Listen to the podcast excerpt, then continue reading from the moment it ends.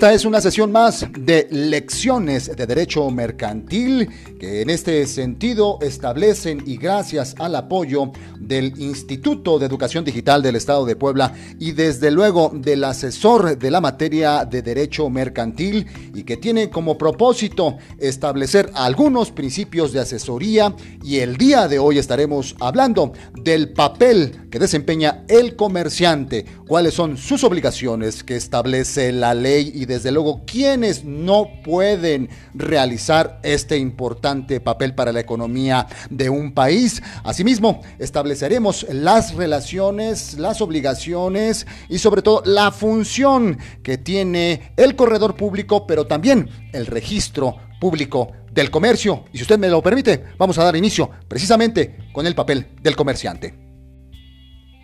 Destacarle que este personaje, y de acuerdo a lo que establece la materia, en el derecho mercantil, pues resulta ser que se considera comerciante a aquella persona en materia de regulación comercial que siendo sujeto mercantil, todo aquel que debe realizar un acto de comercio. Asimismo, se establece que hay sujetos accidentales de comercio y que se consideran aquellas personas que realizan un acto eventual de adquisición de mercancía. Pero ahora analicemos lo que establece esta clasificación del Código Civil en su artículo tercero y que habla precisamente de estas funciones. Las personas que, teniendo capacidad legal para ejercer el comercio, hacen de él su ocupación ordinaria las sociedades constituidas con arreglo a las leyes mercantiles, así como también las sociedades extranjeras o las agencias y sucursales de estas que dentro del territorio nacional ejerzan actos de comercio. Y bueno, sus obligaciones, ¿qué debe, qué está obligado a hacer el comerciante de acuerdo a lo que establece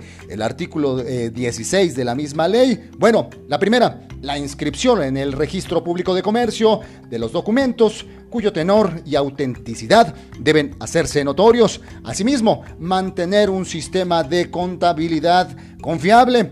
Y hay otras funciones que por supuesto también la ley establece. Una de ellas, registrarse ante el SAT pagar impuestos y desde luego obtener las licencias que establezcan, por supuesto, los procesos en esta materia. Y bueno, usted preguntará, ¿quiénes no pueden ser comerciantes? Los corredores, los quebrados que no hayan sido rehabilitados, los que por sentencia ejecutoriada hayan sido condenados por delitos contra la propiedad. Y bueno, un elemento importante y herramienta es el registro de comercio, es esta institución que se encarga de brindar seguridad y certeza jurídica a través de la publicidad de los actos jurídicos mercantiles relacionados con todos los comerciantes y que conforme a la ley lo requieran para surtir efectos contra terceros. Y bueno, una de las principales herramientas es el corredor público que debe ser licenciado en Derecho, habilitado por el Ejecutivo Federal. Es un fedatario que en este caso cumple una función trascendental en materia de comercio. Esta ha sido parte de la asesoría y de los consejos y además